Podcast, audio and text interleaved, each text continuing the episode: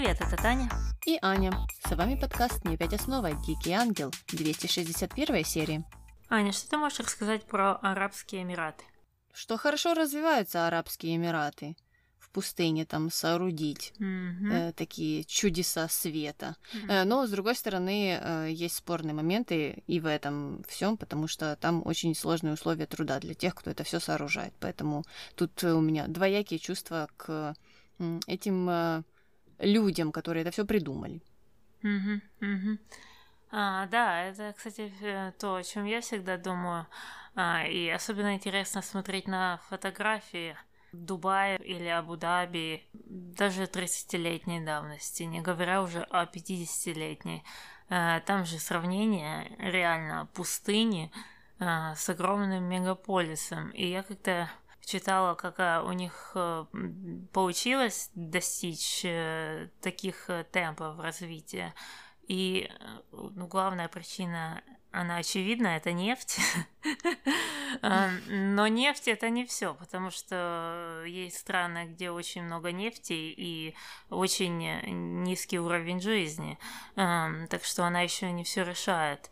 Но они вкладывались в импорт человеческих сил. То есть они не пытались себя снизу поднять. Вот они жили-жили в пустыне, там ходили люди с верблюдами, а тут они пришли и не сказали, все, у нас есть деньги, давайте строить ракеты. А, так оно немного не работает. Они стали приглашать специалистов со всего мира, начиная да, от архитекторов, которые строят это все, заканчивая а, учителями в школах. А, У них большинство учителей, они собирают со всего мира. Я знаю, они очень активно рекрутят э, в США, потому что они требуют, чтобы все знали ам, английский язык. Очень сильно они также рекрутят э, профессоров и работников э, сферы высшего образования э, и платят им отличные зарплаты, часто выше, чем в тех странах, из которых они берут этих работников. И благодаря привлечению этих э, экспатов у них получилось вот вырастить уже следующее поколение людей, которые научились от лучших мировых практик. То есть э, те дети, они хоть и были там местными жителями Эмиратов, но они учились э, у лучших профессоров, у лучших учителей, у лучших архитекторов, и таким образом они получили вот эти э, прекрасные навыки. И теперь уже следующее поколение, э, которое вот так вот высокообразовано, высокотехнично, э, оно может уже использовать э, само навыки э, вот э, на своей земле.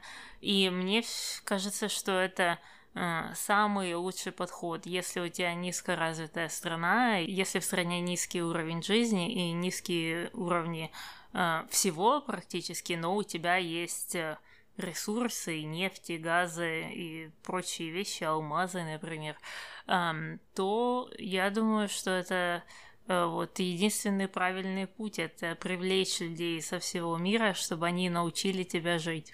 Таня, ну а как же все себе, все себе э, сгрести вот это богатство? Э, Не, ну это тоже возможно, э, возможный вариант. Ну так ты тогда и через 50 лет э, будешь жить в той же пустыне, тогда бы мы не видели этих фотографий, сравнений. Так что это уже какие-то приоритеты ставишь. Видно, те люди, которые управляли Арабскими Эмиратами тогда, когда они нашли там нефть, а это было всего лишь там в 50-х годах прошлого столетия, а, у них было вот такое вот видение, они действительно хотели поднять свою страну из пустыни в что-то вот новое, современное и интересное, и это у них получилось, да, а у многих э, других стран и их лидеров, наверное, нету вот этого видения. Ну и вела я это к тому, что 261 год назад э, был основан город Абу-Даби, который был там маленькой деревней, в которой практически никто не жил, и она была посреди пустыни. Но теперь мы все знаем, как выглядит Абу-Даби, где полицейские ездят на Ламборджини. Угу, есть к чему стремиться. Понятно. Э, ну, давай э, от этих интересных фактов переходить э, к Дикому Ангелу, конечно же, и к первой линии под названием «Спящая красавица». Мы начинаем с конца прошлой серии. Помним, что Пилар выпрыгнула из торта, а Ива, конечно же, был недоволен таким сюрпризом и вообще не слушал там ее песни, стал искать Милагрос, но Пилар сказала, что Милагрос нет, она не знает, где она, и вообще Ива же должен знать, как ведут себя вот эти горничные. Сегодня она с ним, а завтра она с кем-то другим. Эм, но Ива сказал, что он знает, кто приготовил весь этот сюрприз с тортом, и Пилар его не проведет. Тут же пришла Анхелика, увела Ива э, и сказала, что она ничего не понимает, э, и они стали очень сильно беспокоиться за Милагрос. А Луиса и Пилар тем временем радовались и ликовали, что Милагрос вот все проспала. Э, вот такую удачу, такую удачу их она не увидела, а они-то победили почему-то. Непонятно еще почему, но мы еще к этому вернемся. Да-да, непонятно это веселье. Ну а мы возвращаемся в особняк, где Каталина нашла Мелагрос у себя в комнате на кровати, пытается ее разбудить, но Мелагрос вообще никак не а, просыпается и выглядит так, как будто а, вот ей действительно дали внутривенный наркоз. Вот когда человек, ну, полностью в такой отключке, что ему можно там делать операцию. А, снотворное такое сделать не может, я практически в этом уверена. А, но Каталину это очень испугало, и она сразу же побежала звонить. Но не в скорую, а падре. И стала там жаловаться, а, что вот Милагрос э, без сознания, и с ней что-то не так, и ей, мол, так страшно. И сразу же позже непонятно через сколько времени, потому что мы знаем, какое расстояние между монастырем э, и этим особняком, приехал Падре э, и стал успокаивать Каталину, э, проверил Мелагрос и сказал, что э, не переживайте, она просто спит. Но так как она очень сильно спит, это похоже на наркотики. Ну, вся история это, конечно, очень чудная, начиная с того, что снотворное э, не может так отключить человека, я в этом уверена. Э, ну и то, что Каталина так испугалась, так испугалась, говорила Падре, ой, я даже не знаю, жива она или нет, не знаю, дышит она или нет. Ну так иди посмотри, дышит она, проверь пульс там. Ну и главное, сразу нужно звонить в скорую, опять же, да, да. Причем, что, мне кажется, если бы она позвонила и туда, и туда, э, то сериал бы это не испортило. Ну, пришел бы опять этот доктор Виджиано, например, и ничего страшного не было. Заплатили бы ему там лишних 50 долларов за эту маленькую сцену. А так э, просто это и вправду какой-то неправильный подход нам показывают э, к подобным ситуациям. Было бы полезно знать, как нужно поступать. А теперь вот э, люди посмотрят и никогда не узнают. Ну ладно.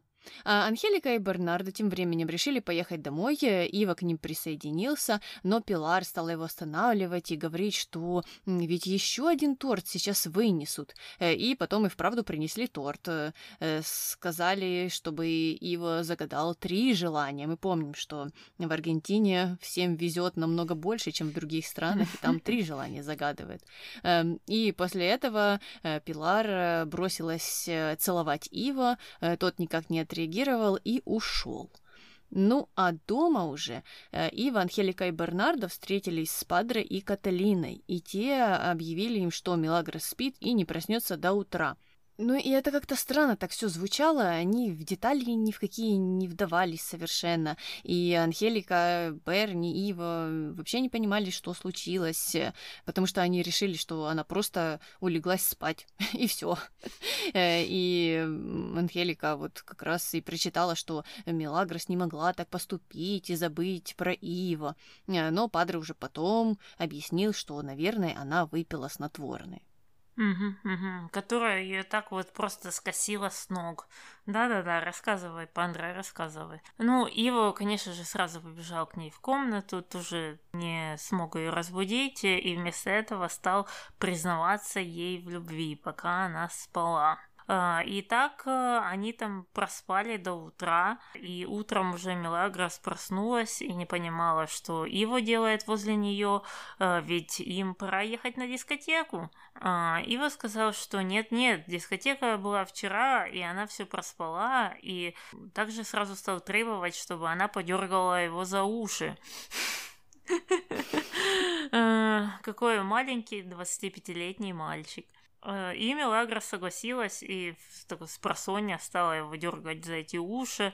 Э, и потом как-то резко очень вспомнила о том, что она пила чай с Луисой. И сразу же уже побежала с ней разбираться. Луиса все отрицала. Сказала, что Мелагра сошла с ума. Но Мелагрос не поверила, сказала, что знает, что Луиса ей что-то подсыпала, но ей все равно, потому что она и так, и так устроит праздник для Иво сегодня. И вообще-то она еще и выйдет за него замуж. Э, и также поблагодарила Луису за то, что та ей помогла хорошо выспаться. Ну, я вот думаю, выспаться-то она выспалась, но если вот это такие сильные, сильные, сильные, сильные снотворные, которые тебя сбивает с ног полностью, то ты ж потом целый день э, после того, как ты проснешься, будешь чувствовать себя как в тумане. Да, да, ну, Мелагра, судя по всему, э, не так э, поддается действию вот этих снотворных. Только когда нужно, она поддается действию снотворного, а потом все нормально. Бодрячком стала и пошла праздновать день рождения. Но сам по себе ответ меня здесь устроил, потому что тут опять видно, что ничего у Луисы и Пилар не получилось, и, ну, какая разница, не пришла она на ту вечеринку. Сейчас устроит другую, и все будет прекрасно. Э, непонятно, что они там планировали. Э, ну и Мелагрос, кстати, дальше пошла к Пилар и сказала, что знает, что та залезла в торт, в ее торт. Пилар же ответила, что Мелагрос нигде не было, и поэтому ей пришлось спасать ситуацию, потому что она не могла оставить Ива без подарка. Э, но Мелагрос сказала, что Пилар ей противна, и если она увидит ее рядом с Ива, то тогда испортит ей прическу. Пилар стала там э, играть э, дурочку и не понимала, почему эта Милагрос так не уверена в Ива и чего она боится. Э, ведь э, Пилар просто вручила своему другу подарок вот таким образом. Э, но Милагрос ответила, что он ей не друг, и Пилар согласилась с этим, э, сказала, что он кто-то больше, чем друг. Ну, тоже. Странный был диалог, э, и опять же Пилар уже сто раз послали, но она не понимает этого и продолжает э, вот как-то странно себя вести. Ну а Милагрос тоже, с другой стороны, ну, понятно, что вроде бы как она могла и имела право сказать Пила, что слушай, отвали. Но там опять э, ей рассказывать, что вот э, я тебе испорчу прическу. Наверное, самым лучшим выходом было бы еще раз собраться вместе уже с Ива и там прижать Пилар в углу и сказать, так, давай, пора тебе, наверное, собирать чемоданы. И нам тоже, собственно. Давайте все разъедемся. И все. Да, да, это самый правильный вариант. И мне тоже не понравилось, что она, э, с одной стороны, Луисе сказала, что все ок, э, я устрою новый праздник, так что не переживайте, это ни на что не повлияло, что, э, в принципе, соответствует действительности. А потом за этим сразу побежала к Пилар с угрозами, что, ах, если ты не останешь от моего любимого жениха, я тебе там повыдираю все косы. Ну, отпусти, отпусти эту ситуацию. Если ты действительно считаешь, что э, Пилар, которая выпрыгивает из торта, не делает никакой погоды, то считай дальше. Ну да, ну, наверное, ей было обидно все-таки, что из торта выпрыгнула не она. А Пилар и Луиса объединились, чтобы порадоваться этой победе, э, и стали там рассказывать друг другу, как Милагрос была вне себя. Луиса сказала, что она с ней виделась, Пилар ответила, что она тоже ее видела, и Милагрос ее обвинила, но она ей ответила цивилизованно, э, и потом добавила, что теперь Луисе нужно поменять стратегию, потому что она больше не сможет играть эту добрую свекровь, э, и Луиса согласилась, но пока пока они ничего не придумали. А, но Пилар все-таки решила, что она завоюет Ива. Ну и они там так радовались, так радовались. Чему они радовались, Таня? Я не могу понять, и э, я не знаю, как сценаристы э, хотели, чтобы мы в этом убедились, потому что мы как раз наблюдали за тем, что Ива был раздражен, Анхелика была раздражена, Милагрос тоже, и эта выходка, наоборот, снизила вероятность того, что Иво, ну, к ней вернется или как-то будет к ней лучше относиться, потому что, ну, тут же очевидно, что произошел какой-то взлом системы, да?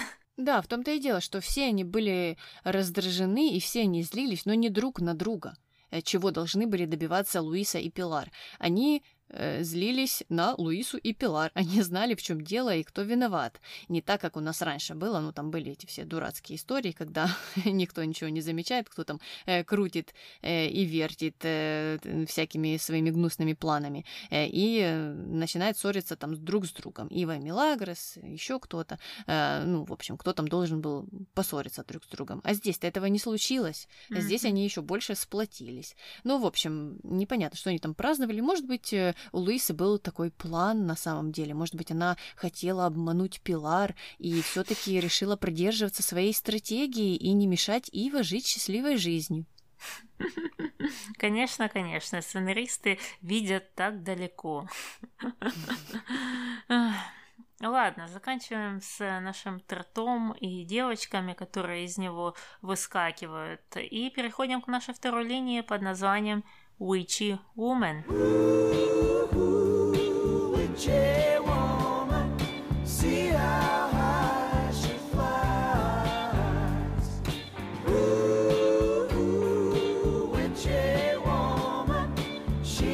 И мы начинаем с того, что в саду Рамон и Чемука наблюдают за Бернардо и за тем, как он обрывает лепестки э, цветов и приговаривает, что эти цветочки прекрасные, как и Марта. А, Рамон и Чамука решили, что Бернардо влюбился, хотя они не слышали вот этих слов про Марту. Берни подошел к ним, а те сразу вскочили и стали оправдываться за то, что они не работают, а просто там сидят, загорают в этом саду. А, но Бернардо, как ни странно было все, все равно он не кричал на них вообще.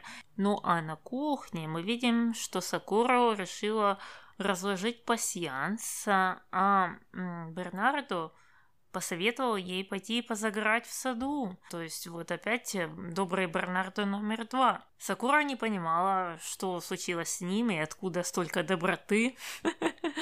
А, и решила, что дело, наверное, в женщине. И спросила, сказал ли он что-то Марте. Берни сказал, что нет, потому что он не знает, любит ли его Марта. Э, но уже не сильно может это и скрывать. Сакура согласилась, э, потому что по его глазам, по глазам заметно, что он ее любит.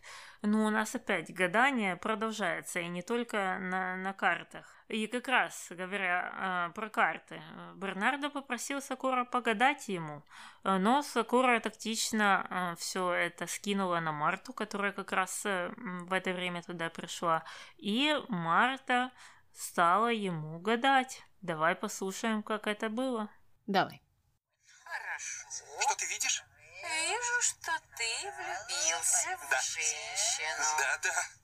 Ты ее очень любишь. Да, очень. Я очень ее люблю. Она, только не обижайся, она немного... Да? Легкомысленно. Она может измениться. Да, может измениться, хотя и будет трудно. Попробуй еще. Да, да, она может измениться. А можешь ты мне сказать, полюбит ли она меня?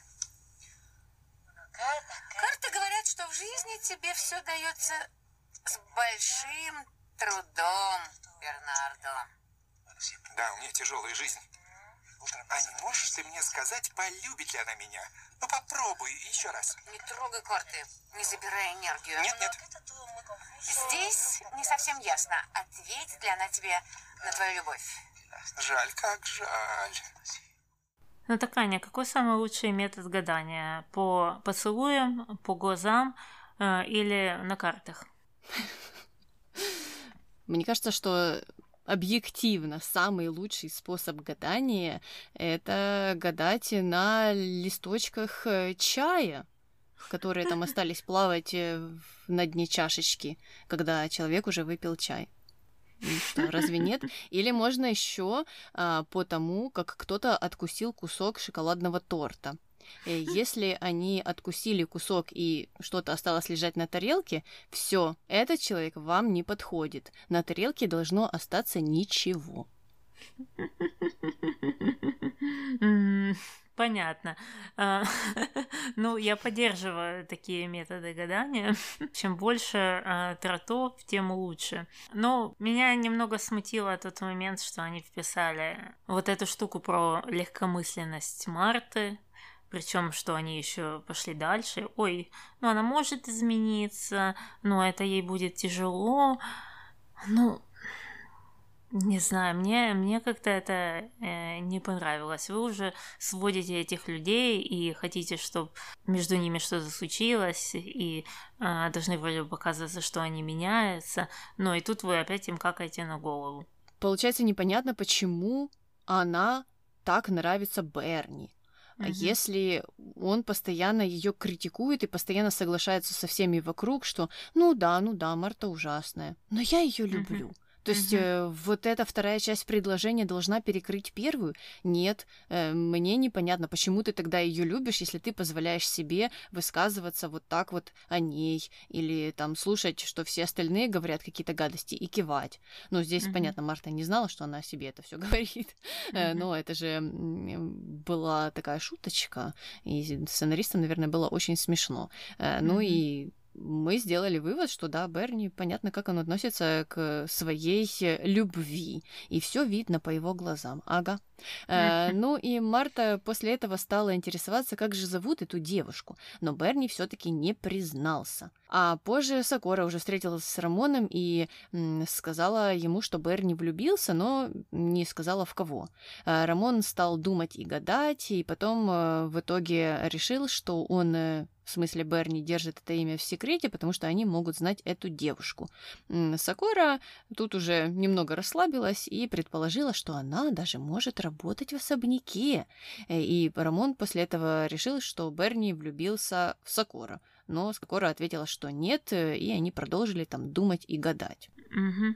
Ну а уже вечером Марта куда-то собралась идти, но Берни ее резко остановил, а, Марта сопротивлялась, сказала, что вот рабочий день уже закончился, и пусть он э, не сует свой нос в ее дела, а, что было справедливо. А Бернарда ответил, что он тут все решает, и она ему нужна, ну, по работе, а, ей нужно там что-то убирать, э, и э, приказал ей пойти переодеться и идти работать на кухню. И у Марте пришлось согласиться. Она, конечно же, была очень недовольна. Но это тоже такой очень интересный подход к любви. То есть ты не можешь ничего сказать, признаться, поговорить, и вместо этого ты будешь что-то козни строить. Да, мне интересно, мы тоже должны были на это смотреть и умиляться? Я не могу понять. Ну, такой тотальный контроль э, не мне, так э, никому другому. Не знаю, Берни все ниже и ниже падает в наших глазах в этой серии. Ну ладно, давай оставим Берни и Марту и перейдем к нашей третьей линии под названием «Слуга народа». Знает весь двор мой приговор — слуга народа. Глория сказала Милагрос, что с Каталиной что-то не то, и она сошла с ума. Э, и Мелагрос ей, конечно же, не поверила. Они как раз стояли в коридоре возле комнаты служанок. Э, Глория посоветовала Мелагрос, чтобы та зашла в комнату и сама убедилась в этом. Мелагрос зашла э, и стала там кричать и причитать, потому что, потому что, о ужас, Каталина надела униформу. И потом они уже вместе с Глорией на нее набросились, потому что она же не прислуга, она монахиня. Но Каталина ответила, что ее долг служить, вот она и решила служить людям, э, пока она там решает, что ей делать со своей жизнью. Но Глория здесь э, стала тоже бросать камни в огород Марты и говорить, что вообще-то не все служанки служат. Э, и привела вот Марту в пример. А я думаю, Угу. Интересно знать. Мне кажется, что Марта проработала в этом доме больше, чем вы. Ну, если собрать и посчитать э, все часы, кто куда когда уходил э, и чем занимался. Марта постоянно оставалась, и ей приходилось убирать, и приходилось гладить там чьи-то трусы, шнурки, носки. Она постоянно нам об этом говорила и тоже упоминала, что некому, некому мне помочь. Да, в том-то и дело. Ну и часто нам показывали, как э, она рано встает и как ей вечером не дают спать, а она хочет заснуть, что, скорее всего, говорит о том, что она устала и устала больше, чем все остальные. Да, ну, непонятно, почему нам опять э, предлагают вот э, такое э, вранье вместо этого. Тогда нужно было Марту такое прописывать, вот ленивой, ничего она не делает. Понятно, что у нее там были свои истории, отношения и какие-то корыстные мотивы, когда она встречалась с Дамианом, с Репети, но одно другому не мешает. Она в то же время и работала. и, и да, она несколько раз увольнялась. Но когда она работала, когда она была нанята как прислуга, она занималась э, выполнением своих обязанностей, в отличие от э, многих девочек. Глории себя нужно было в первую очередь э, привести в этот пример. Э, ну ладно, они вместе с Милагрос э, стали убеждать Каталину, что ее место в церкви. Но та ответила, что «Алло, вы что, не помните, у меня кризис э, веры, и я вот его решаю таким образом». Но Милагрос стала кричать на нее и приказала снимать платье. Угу.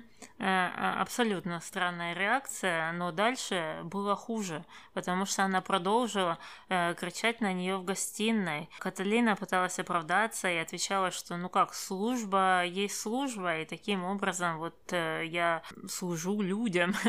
Милагра сказала ей, что ей не разрешат здесь работать, но Каталине было все равно, и э, она стала спрашивать у Чемуко, как у управляющего, с чего ей начать эту работу. Ну, а Чемуко почему-то стало очень э, от этого смешно. Милагрос продолжала ей э, там рассказывать всякое, говорить, что Федерико ее уж точно выгонит, если она будет продолжать э, в том же духе здесь работать. Но как раз в этот момент пришел Феда и сказал, что нет-нет-нет, я как раз разрешу ей остаться, э, ведь это так классно, потому что она работает за бесплатно.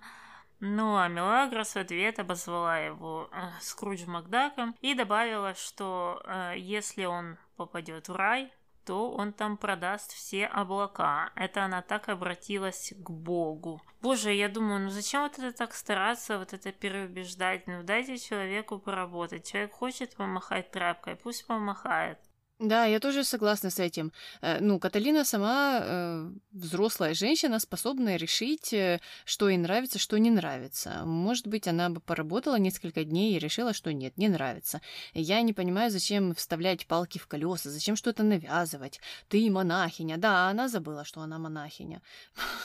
Но она все прекрасно понимает. И у человека вот случился кризис. Она сейчас хочет попробовать все. Наоборот, нужно поддержать и сказать, да, пробуй это, это, это и она быстрее решит, что ей больше нравится. если вы ее друзья, то вы так должны поступить, а не говорить, что нет, ты монахиня, иди в монастырь и сиди там, и не выходи вообще, и кризиса у тебя быть не может, что ты такое придумала вообще? Глупости. Ну, так mm. это все звучало, и на самом деле ужасно выглядело, никакой поддержки. Ну, Каталине было все равно. Она принялась за работу, э, сначала убрала весь дом, потом приготовила обед, э, и это все было под такую комедийную музыку, э, словно нам должно было быть очень смешно. И, конечно же, она устала, ну а Милагрос наблюдала за всей этой работой э, и э, сказала, что Каталина очень упрямая, и Бог на самом деле хочет, чтобы она служила в другом месте, а не в этом. Каталине было вообще все равно на то, что Мелагрос говорит, но та очень разозлилась и приказала ей не сидеть и отдыхать, а работать. И позже мы уже видим, что Каталина принесла сок Мелагрос, а та решила поиздеваться над ней и сказала, что передумала, и пусть теперь Каталина несет ей сэндвич, она там перечислила с чем, а потом еще и в комнате уберется. Каталина в ответ немного разозлилась, но тут пришла Глория и объявила, что Падре пришел в особняк, и нужно срочно спрятать Каталину. Кстати, они в это время были в гостиной, И если Падре пришел в особняк, то он должен был как-то мимо пройти. Но Падре зашел с другой стороны. С фланга он зашел, в общем, как-то непонятно. Э, и они не успели спрятать Каталину, э, но та вообще считала, что Падре все поймет. Но Падре, когда увидел ее в униформе, просто упал в обморок тоже еще один. И когда он очнулся, то он потребовал объяснений. Мелагрос стала причитать, что Каталина сошла с ума и решила вот, что прежде чем служить Богу, она должна послужить тут братьям и сестрам. На что Падре сказал, что в принципе идея правильная, потому что именно так и служат Богу. Э, Ну и Мелагрос разозлилась и в ответ предложила Падре занять пост Бернарду. И тогда уж Падре не понял, что это такое вообще. Ну, опять еще одна очередная ужасная линия а, со стороны Мелагрос. Она стала играть людей, которых она презирает. То есть э, вот это принеси мне то, а этот сок не нужен, а там бутерброд такой, и поубирайся, это же поведение там Луисы, кого там Андрея, а еще кого-либо, кого она как вроде бы ненавидит, и непонятно, почему она себя тут так ведет. И последний вот этот выпад в сторону Падры. Ах так, ты думаешь, что это правильно? Ну сам приходи тут работать вместо Бернарду. Так о чем он должен приходить, если у него нет кризиса веры? Да, ну и он работает тоже. Ну, плохо, мы знаем как, но все-таки у него есть работа, да, и он там, где он хочет быть. И тут э, мне непонятно тоже, что хотели сказать сценаристы всем этим. Это обычная вредность, обычная глупость и э, вот э, желание, чтобы все слушали только тебя, что вот ты права во всех ситуациях. И как это вы все посмели со мной не согласиться? Ах, вы такие сякие, вот ты становись вместо Берни, а ты вообще сейчас будешь бегать мне тут и сок, и сэндвичи, и еще что-то приносить. Не знаю, мне кажется, если бы она, да, расслабилась и поддержала Каталину, то все было бы хорошо, и Каталина бы сама решила, что ей лучше делать. Именно. Ну, посмотрим, как это разрешится в следующих сериях. А пока переходим на нашу четвертую линию под названием «Не новая новость». И начинаем с того, что его с кем-то говорит по телефону и сообщает ему или ей, что не может дождаться встречи. И позже он уже пошел встретиться с Мелагрос у бассейна. А, Она там загорала, но как только его увидела, стала надевать какой-то, как мне показалось, свитер, да? Ну, может быть, это что-то серферское было, какая-то такая накидка. А, ну хорошо, потому что мне было смотреть на нее немного жарко. Э, Ну и, наверное, его тоже, потому что он стал уговаривать ее раздеться, э, но та ответила ему, что холодно. Э, Ну а Ива сказала, что вот ему и так все нравится, это лучший подарок, в смысле Мелагрос для него, но вообще ему бы хотелось лежать на пляже под звездами вместе с ней. Ну и, конечно же, это была красная тряпка для Мелагрос, которая стала кричать, что он опять думает об одном и стала его прогонять. Ива сказала, что он уже присмотрел для них двухспальную кровать. Э, Но это не последний сюрприз. И вечером Мелагрос еще что-то увидит. Ну, Мелагрос тоже как была не очень довольна этой новостью про двухспальную кровать, потому что мы знаем, что она уверена, что спать с Иво получится только на двухспальной кровати, хотя они ни разу не спали с ним на двухспальной кровати. Может, поэтому и недовольна. Может быть, она э, думала, что он предложит ей еще какое-то общественное место вместо этой двухспальной кровати. Вполне может быть. Ну а потом Мелагрос уже вспомнила о том празднике вчерашнем, ей стало обидно, что это она должна была вылезти из торта, а Ива посоветовала ей просто не думать об этом. Мелагрос э, согласилась и сказала, что у нее есть для Ива подарок. Э, Дала знак, э, после чего Чемука и Глория выбежали из кустов, принесли торт, стали было петь песню, но Мелагрос их остановила и прогнала. Ну так, довольно по-злому она поступила. Сказала, что вы уже песню свою спели вчера, и теперь моя очередь поздравлять Ива, так что давайте, валите. Ну, и стала ему там напевать что-то, сказала загадать три желания, э, и в это время где-то рядом пробежала стая собак, которая гавкала-гавкала и мешала слушать этот э, сериал. Не то чтобы там были какие-то ценные диалоги, но все-таки. Да, но мне было смешно то, что как раз когда собаки очень-очень-очень громко гавкали, они мало что говорили. Это он как раз там думал о своих желаниях. И то есть в постпродакшене они запросто могли это вырезать и заставить какой-то там романтической музыкой, да, песней Натальи Урейро. Почему бы и нет? Но они этого не сделали, они оставили этих собак. Ну, в общем, когда э, Иво стал загадывать желание, Мелагрос потребовала, чтобы одно из этих желаний э, это была она. Он как вроде бы согласился, и еще одним желанием были поцелуи, и они стали целоваться, ну и дальше там все понятно. А тем временем Луиса скучала у себя в комнате и рассуждала над тем, э, какая же огромная социальная проблема вот эта скука. И вообще люди умирают не от голода, а от скуки ну, слушай, Луисе нужно пойти в Oriflame, мне кажется, ей будет не скучно. Э, ну, а после этого пришел Ива и объявил, что сегодня вечером Луиса должна прекрасно выглядеть, потому что у них будут какие-то секретные гости. Он не сказал, кто, а, но это все озадачило и заинтересовало Луису. А Ива пошел дальше по дому, пришел к Анхелике и тоже сказал, чтобы она оделась торжественно. Анхелика там немного возмутилась, потому что Анхелика всегда одета торжественно. Э, ну а Ива ответил, что еще более торжественно оденься, потому что я сообщу какую-то очень важную новость.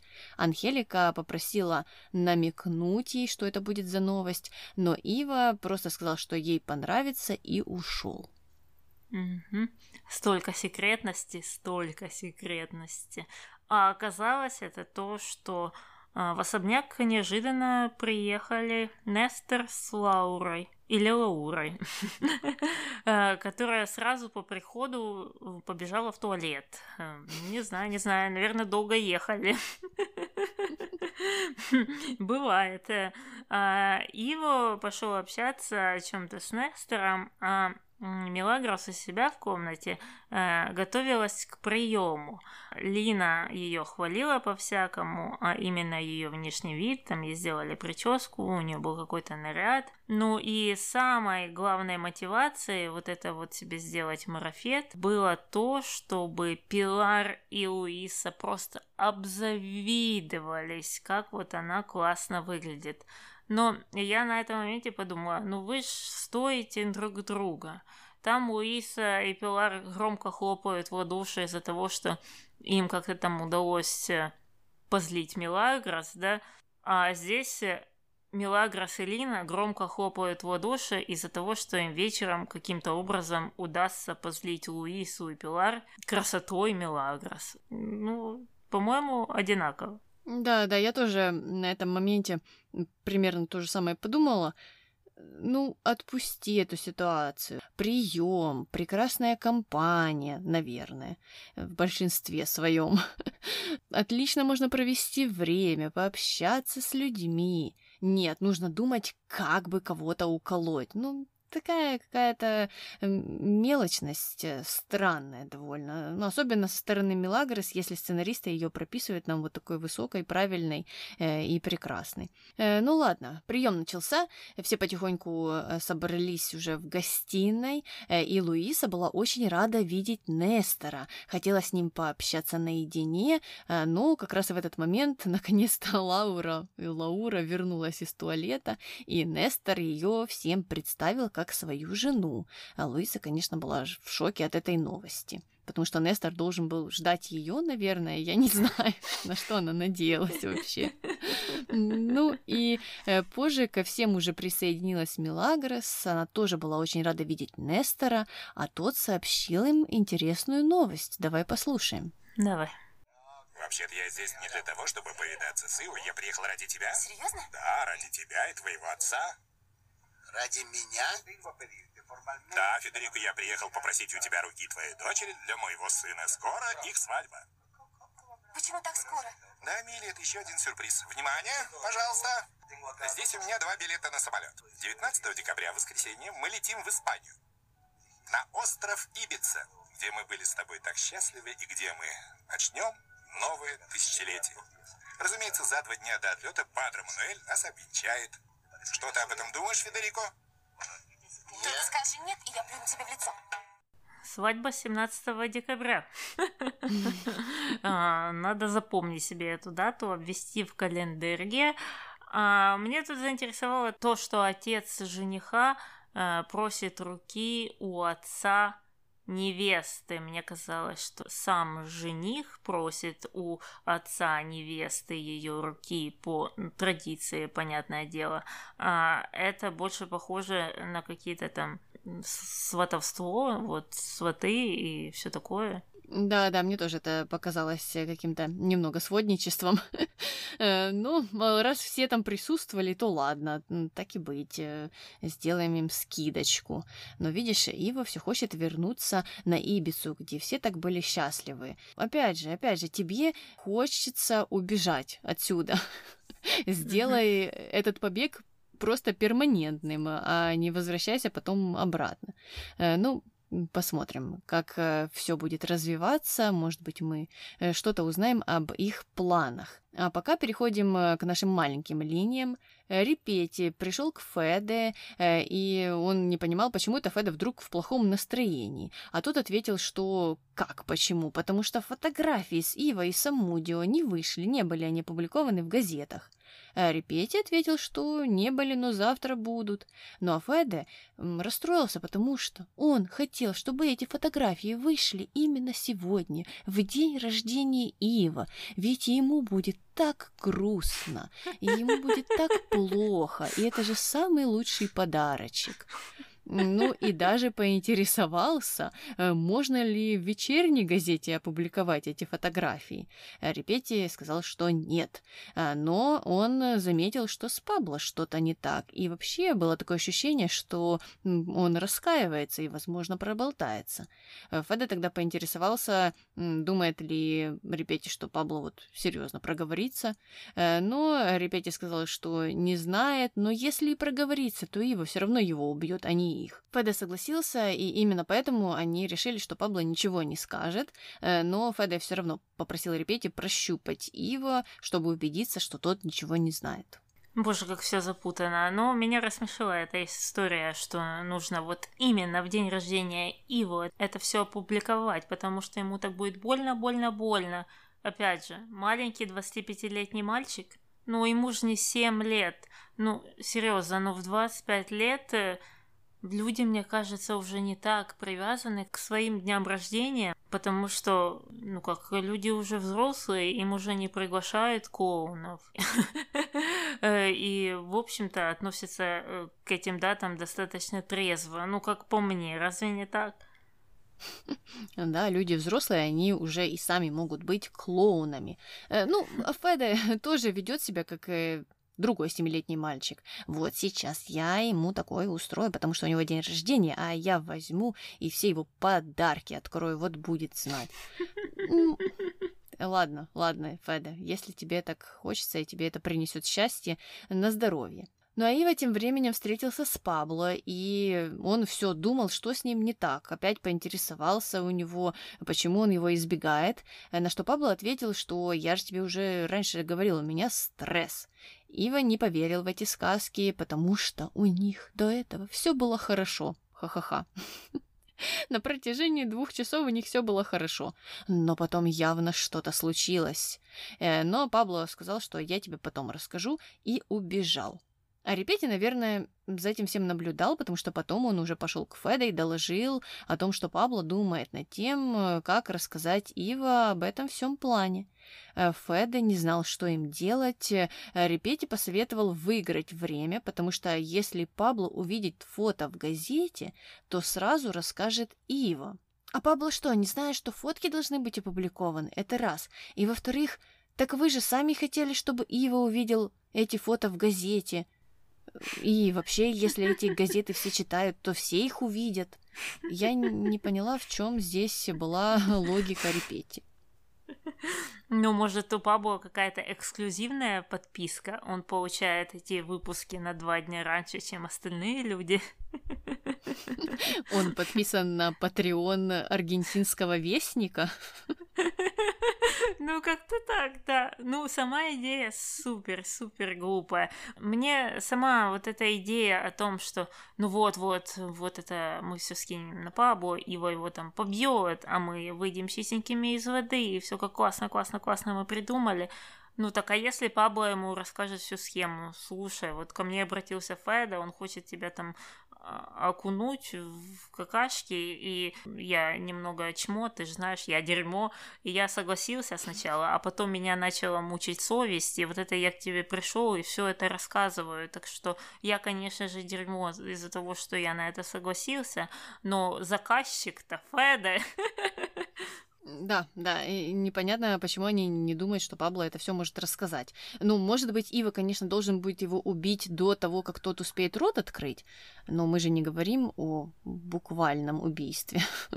Или, может быть, Феда и Репети думают, что так это все и произойдет. Не знаю. Но Репети, в общем, хотел скрыть эту информацию, а Феде не соглашался, потому что он хотел, чтобы Ива все увидел. О боже мой. Э, ну и давай послушаем, что было дальше. Давай. Пабло очень расстроится, идиот. Ну и трусишка твой племянник. Дурак. За что ты думаешь, его выкинули из мафии? Наверное, он единственный гангстер в мире, которого не убили, а просто вышвырнули за ненадобностью. Не понимаю, почему им так легко манипулировать. Пора бы уже повесить ему на спину руль. Как ты меня рассмешил. Ну, мне кажется, в части про мафию они немного правы, да? Да, да. Мы э, говорили об этом э, до того, как это стало модным. Э, мы тоже удивлялись, почему это Пабло вообще взяли в эту мафию и потом да, его так выгнали. Мне кажется, мафия так людей не выгоняет. Ну ладно. Ну так а, вот они тут еще рассказывают, что мы так классно им проманипулировали. Э, то есть я так полагаю, что э, вот это все досье, которое как вроде бы Иво готовил в Конгресс, это выдумка Феда? Да, понятно, что там нам э, на это намекали, и я не слышала, чтобы Ива этим занимался, поэтому это ожидаемо. Ну и Феда там же приговаривал, что Пабло такой вот дурачок, дурачок, и так им легко манипулировать. А, ну, а с другой стороны, я все равно не понимаю, Ладно, вот тут ты им проманипулировал, но все остальное-то он знал, и об этих фотографиях он знал, насколько мне известно. Но тут э, такое ощущение, что э, он не подозревает, для чего они были сделаны что Феде хочет э, каким-то образом очернить репутацию Ива. Но посмотрим, как это дальше будут развивать сценаристы, какой у них план, потому что ну, странно, что Пабло вот это все делал, подстраивал вот эту сценку с этим Самудио, и теперь будет такой говорить, ой, а, а что, вы фотографировали нас? А я не знаю. В общем, будем следить за развитием этой линии. А пока переходим а, к последней, шестой. А, Рамон одолжил у Чемука денег, потому что ему не хватает на оплату счетов. Хм, а не было ли у Рамона вазы за 50 тысяч, которую у него отобрали? Я что-то такое припоминаю. Но Рамону ведь не нужна эта ваза, потому что он и так жирует. Вот э, влез в долги, например, чтобы оплатить счета, а еще пополнение в семье скоро будет. Как он тогда вообще будет платить за все? За подгузники, за еду, за одежду, за, не знаю, медицинские услуги. А, да, ну, Аня, ты же помнишь, он же не ребенок и не живет под мостом. Так что он должен себя отлично чувствовать и не жаловаться, самое главное. Угу. Э, ну, Чамука, добрый друг, сначала дал эти деньги, а потом э, попросил у Рамона одолжить ему э, 50 долларов, или не помню, сколько там уже было, э, потому что ему тоже не хватает на что-то. И так они друг другу эти деньги передавали, э, но потом все-таки решили, что дальше так нельзя, но непонятно, что делать, потому что эксперт по денежным делам, а именно Рокки, который им мог бы помочь, находится в Париже.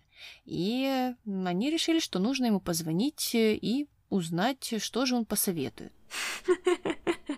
Ну, а может быть, там а, Рокки уже разбогател в Париже, и он сможет им одолжить какие-то деньги. Или, может быть, Анхелика вспомнила про него и выслала ему одну из своих вас. И Мелагрос не удалось у него ее забрать. Вот это классно. Надо им всем было съезжать сразу же вместе с этими вазами, картинами и со всем. Все, до свидания, мы увольняемся. Мелагрос, мы не говорим, где мы живем. Не приезжай к нам. Ладно, мы закончили со всеми нашими линиями, можем переходить к нашим номинациям. Кто у тебя герой?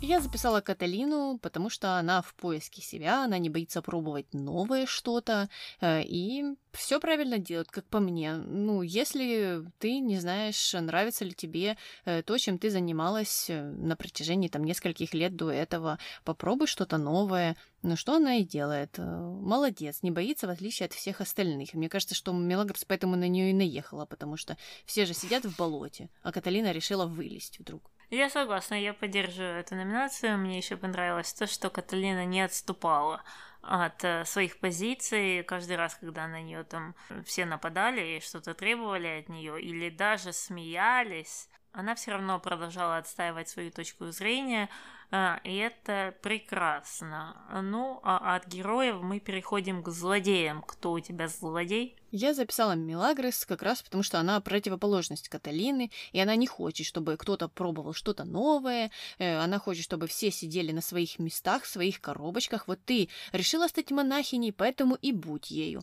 Ну так Каталина же до этого и не была монахиней. Почему она ей не говорит теперь, слушай, ты же родилась не монахиней, это неправильно, нужно тебе назад вернуться. Ну, mm-hmm. что это такое? Это какой-то очень странный подход. Ну и плюс, э, если ты ее подруга, ты должна ее поддержать в этой ситуации, а ты пытаешься ее засунуть обратно, чтобы она сидела тихо и ничего не говорила. Ну и вот это издевательство с бутербродами и с апельсиновым соком, это, как ты сказала, и вправду довольно лицемерно было. Да, да, я тоже поддерживаю эту номинацию. Я записала сюда Милагрос. А, по этим же причинам. И мне, кстати, было бы интересно, если бы ей так кто-то пришел и сказал что-то, что она как вроде бы выходит за рамки своего места. И, в принципе, ей так и говорили, вот когда она стала этим акционером, и до этого она была служанкой, то многие на нее там накинулись, ну, все э, злодеи в кавычках этого сериала, что вот ты там какая-то там паршивая служанка, а теперь вот хочешь вверх так перескочить из грязи в князи она ставила свою позицию, что вот я хочу, я умею, и там делала какие-то высказывания и надевала очки, чтобы казаться умнее. То есть э, она-то э, может э, немного, да, поменять свой род деятельности, несмотря на то, что у нее нету никаких навыков и знаний для этого, да. А, ну, а все остальные, я так понимаю, нет. Ну ладно, переходим к дуракам. Есть ли у тебя дурак? Конечно, я записала Луису и Пилар, потому что я не поняла, в чем была суть их плана и почему они так радовались. Э, как по мне, это был полнейший провал. Ничего у них не получилось, никого они не поссорили, ничего не добились. И я поэтому не понимаю, к чему были эти празднования.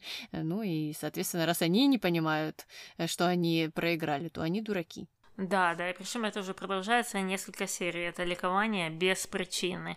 Но я вместо Луисы и Пилар записала Федерико из-за того, что он не может никак решиться, хочет ли он, чтобы Иво увидел газету эту или нет, или нужно, чтобы сначала Пабло ее увидел, и потом пришел к Иву, и чтобы Иво убил Пабло, и так будет еще намного лучше. Я не понимаю, какая там схема, а, но он что-то явно там не продумал с этим изданием. Но посмотрим, как это будет дальше у него проходить, а мы пока переходим к мистеру морковки. Что у нас сегодня?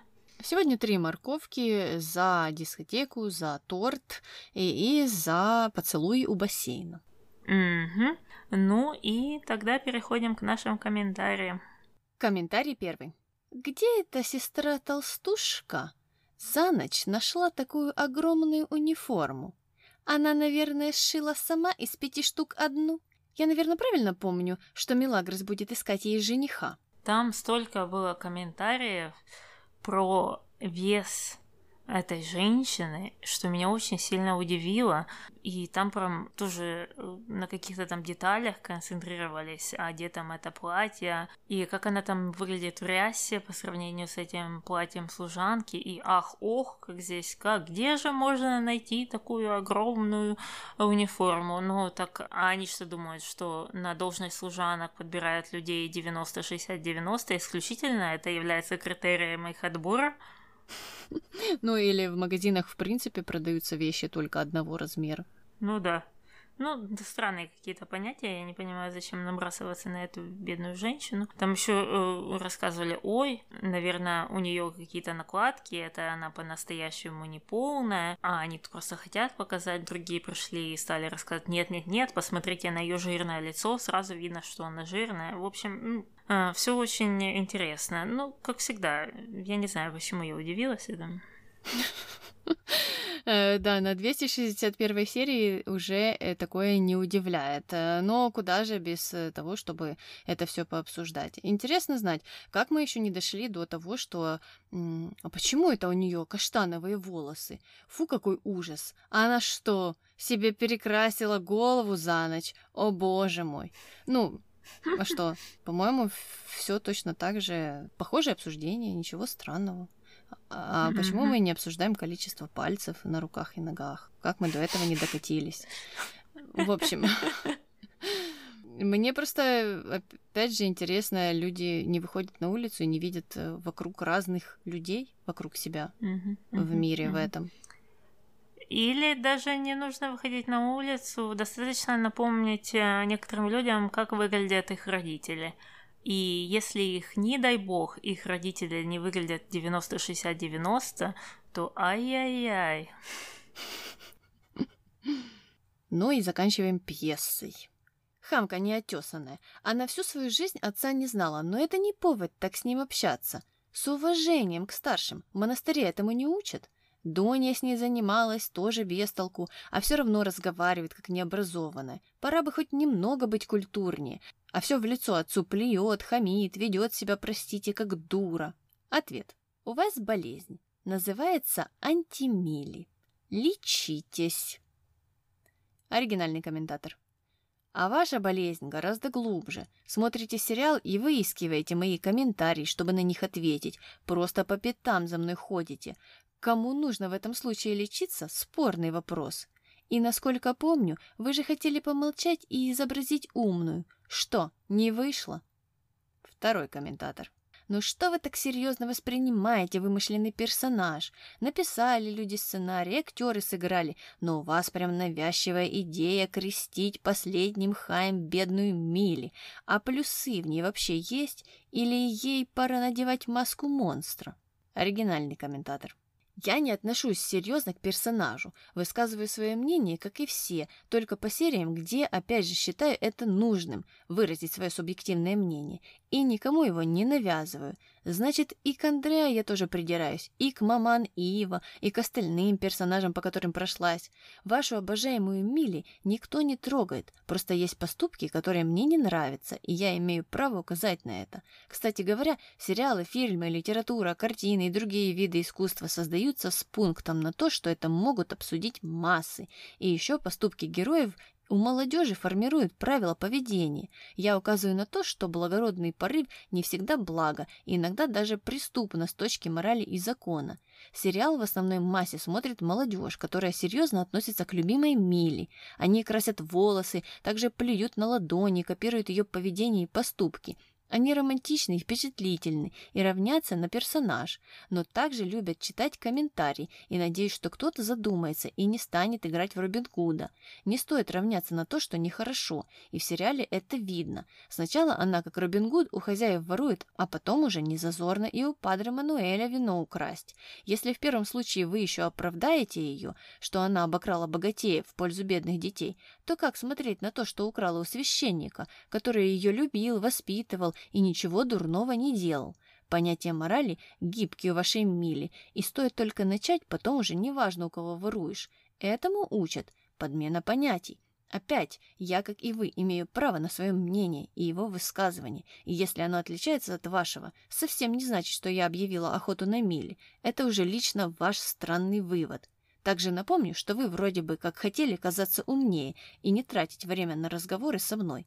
Так что случилось? Не получается? Мои просто не вам покоя не дают. Ну, это, кстати, вторая часть э, к другой пьесе, которую мы ранее уже читали, и там она как раз закончилась на том, что человек сказал «буду умнее», а вы пишете тут просто нет, так что я выиграла, в общем, я победила э, этой фразой. Но таких на самом деле э, пьес очень-очень-очень много, и вот ключевым там моментом является то, что человек сначала нападает на комментатора за то, что он там сказал что-то про героя, что не понравилось ему, а потом за этим говорит – но не нужно так серьезно а, воспринимать сериал. Зачем вы его там а, разбираете на какие-то части? Зачем вы анализируете? Не воспринимайте, это с вами не все в порядке. А, а, я, а я нормальная, да, я тут буду всех гавкать, обзывать там жабами и говорить, что вам надо лечиться, там расслабиться, еще что-то сделать, да.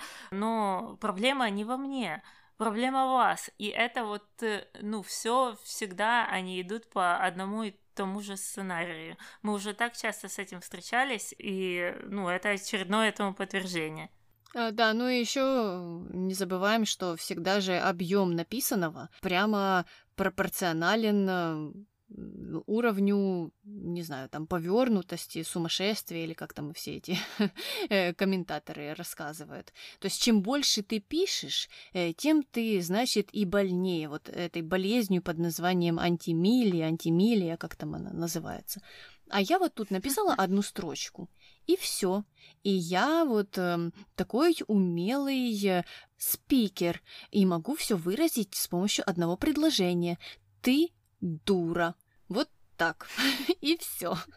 Больше аргументы не нужны. Э, ну, просто если всматриваться именно в этот смысл, то все же видно. Лучше, наверное, тогда было, может быть, больше написать. Хотя я не уверена, что если этот человек написал бы больше, то в этом всем появился смысл хоть какой-то.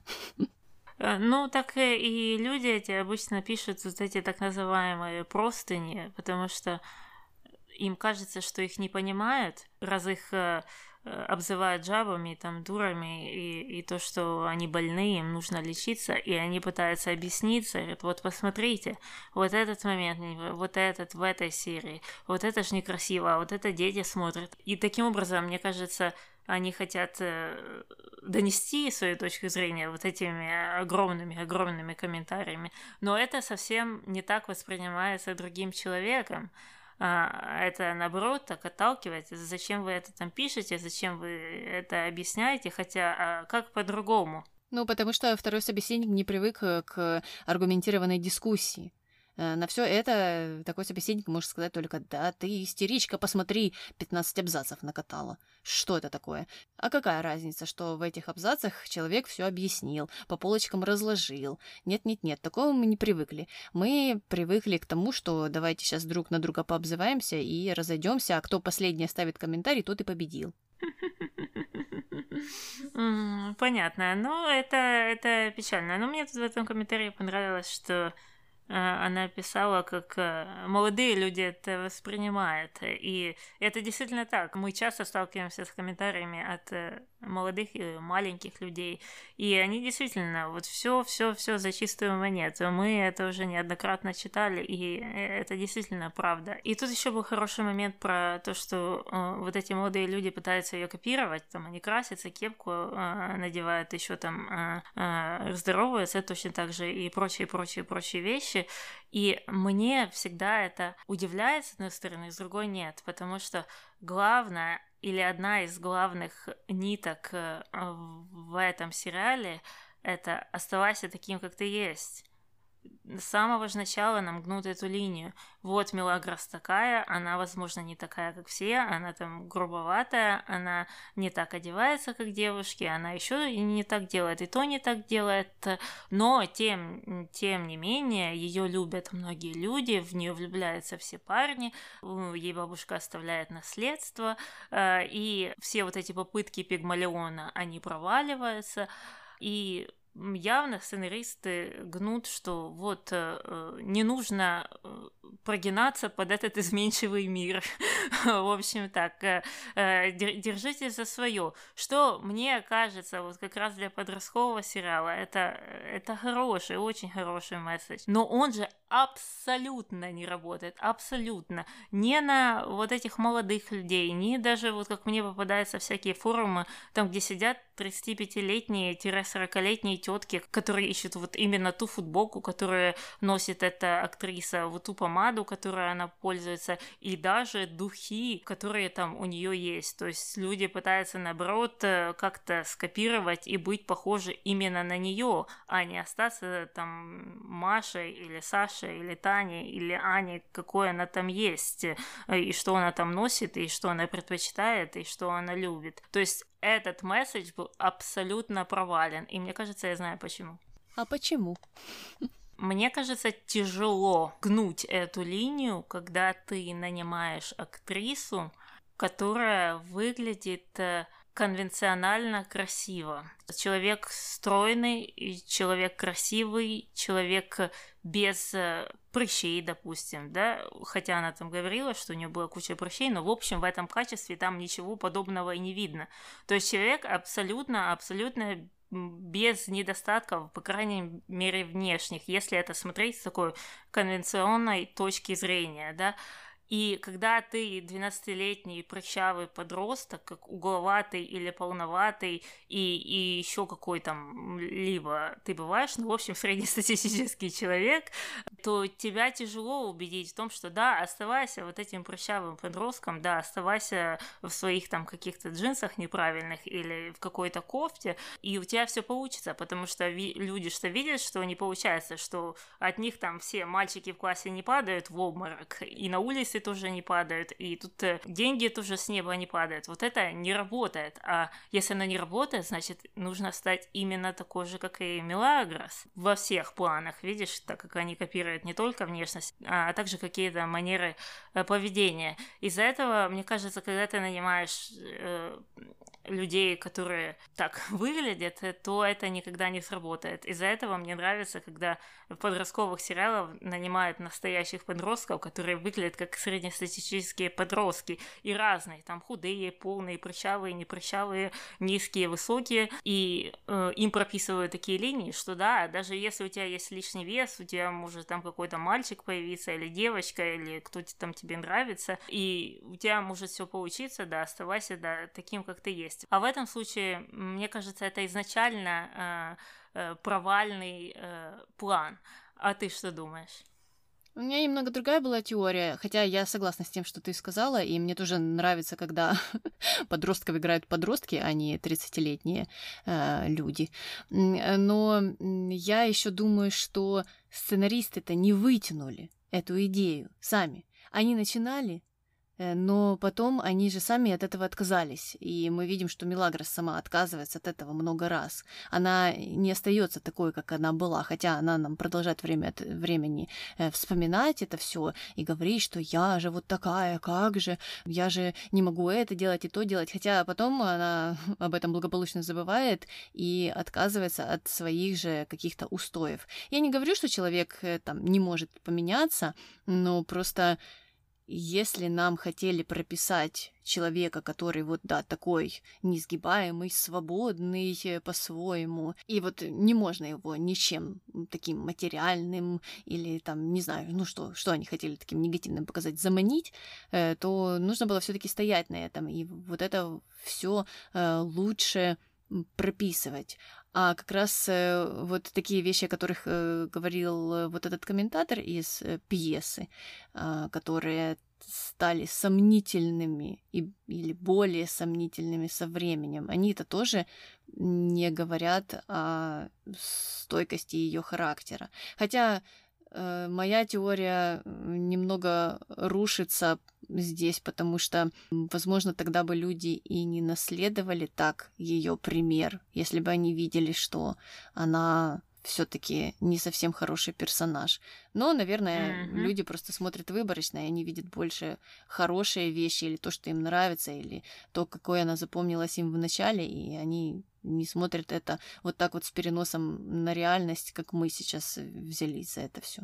Ну, мы это уже не раз обсуждали, что если бы какие-то герои, желательно позитивные, указывали чаще на проколы и Мелагрос и говорили, что нет, вот тут ты проступилась, вот тут вот так вот делать нельзя, вот тут вот э, еще что-то ты не так сделала, и она бы прорабатывала эти вещи, этот сериал бы стал бы намного лучше. А так э, нам 200 70 серий, я уверена, будут показывать, что все, все человеку сходит с рук. Делай, что хочешь, э, любые поступки, сомнительные несомнительные, тебе ничего за это не будет. Это А. А Б никто тебя даже не то что не осудит, никто тебе не даст э, на щелбана по лбу. Там. Даже вот эти люди, которые э, ее менторами считаются, да, Падре и Анхелика, они просто это все сводят на хихи, ха-ха, вот она такая заводная, чумная, там, мол, так и надо, еще вместе этому всему подыгрывают. И э, вот эти моменты мне тоже не нравятся. Было бы хорошо, если бы ей это сказали, она осознала, да, действительно, я вот дерьмо, как сказал Пабло пару серий назад. И э, то, что я сделала, это неправильно. Надо это исправить. Но таких случаев э, не было или практически не было. Ну да. Э, ну, э, на этом, э, наверное, закончим и отправим вас думать и размышлять над тем, хотите ли вы быть похожими на Мелагрос или нет. И будем прощаться. Давай, с вами была Таня. И Аня. До новых встреч. Пока. Так, а что с 261? А, окей, да. Ну и просто это такая интересная тема, можно говорить и говорить. Да-да-да. Ну и вела я... Боже. Ну и вела я... Что же это такое? Попый. Точно. То, ну слышишь, как я хриплю? Ужас.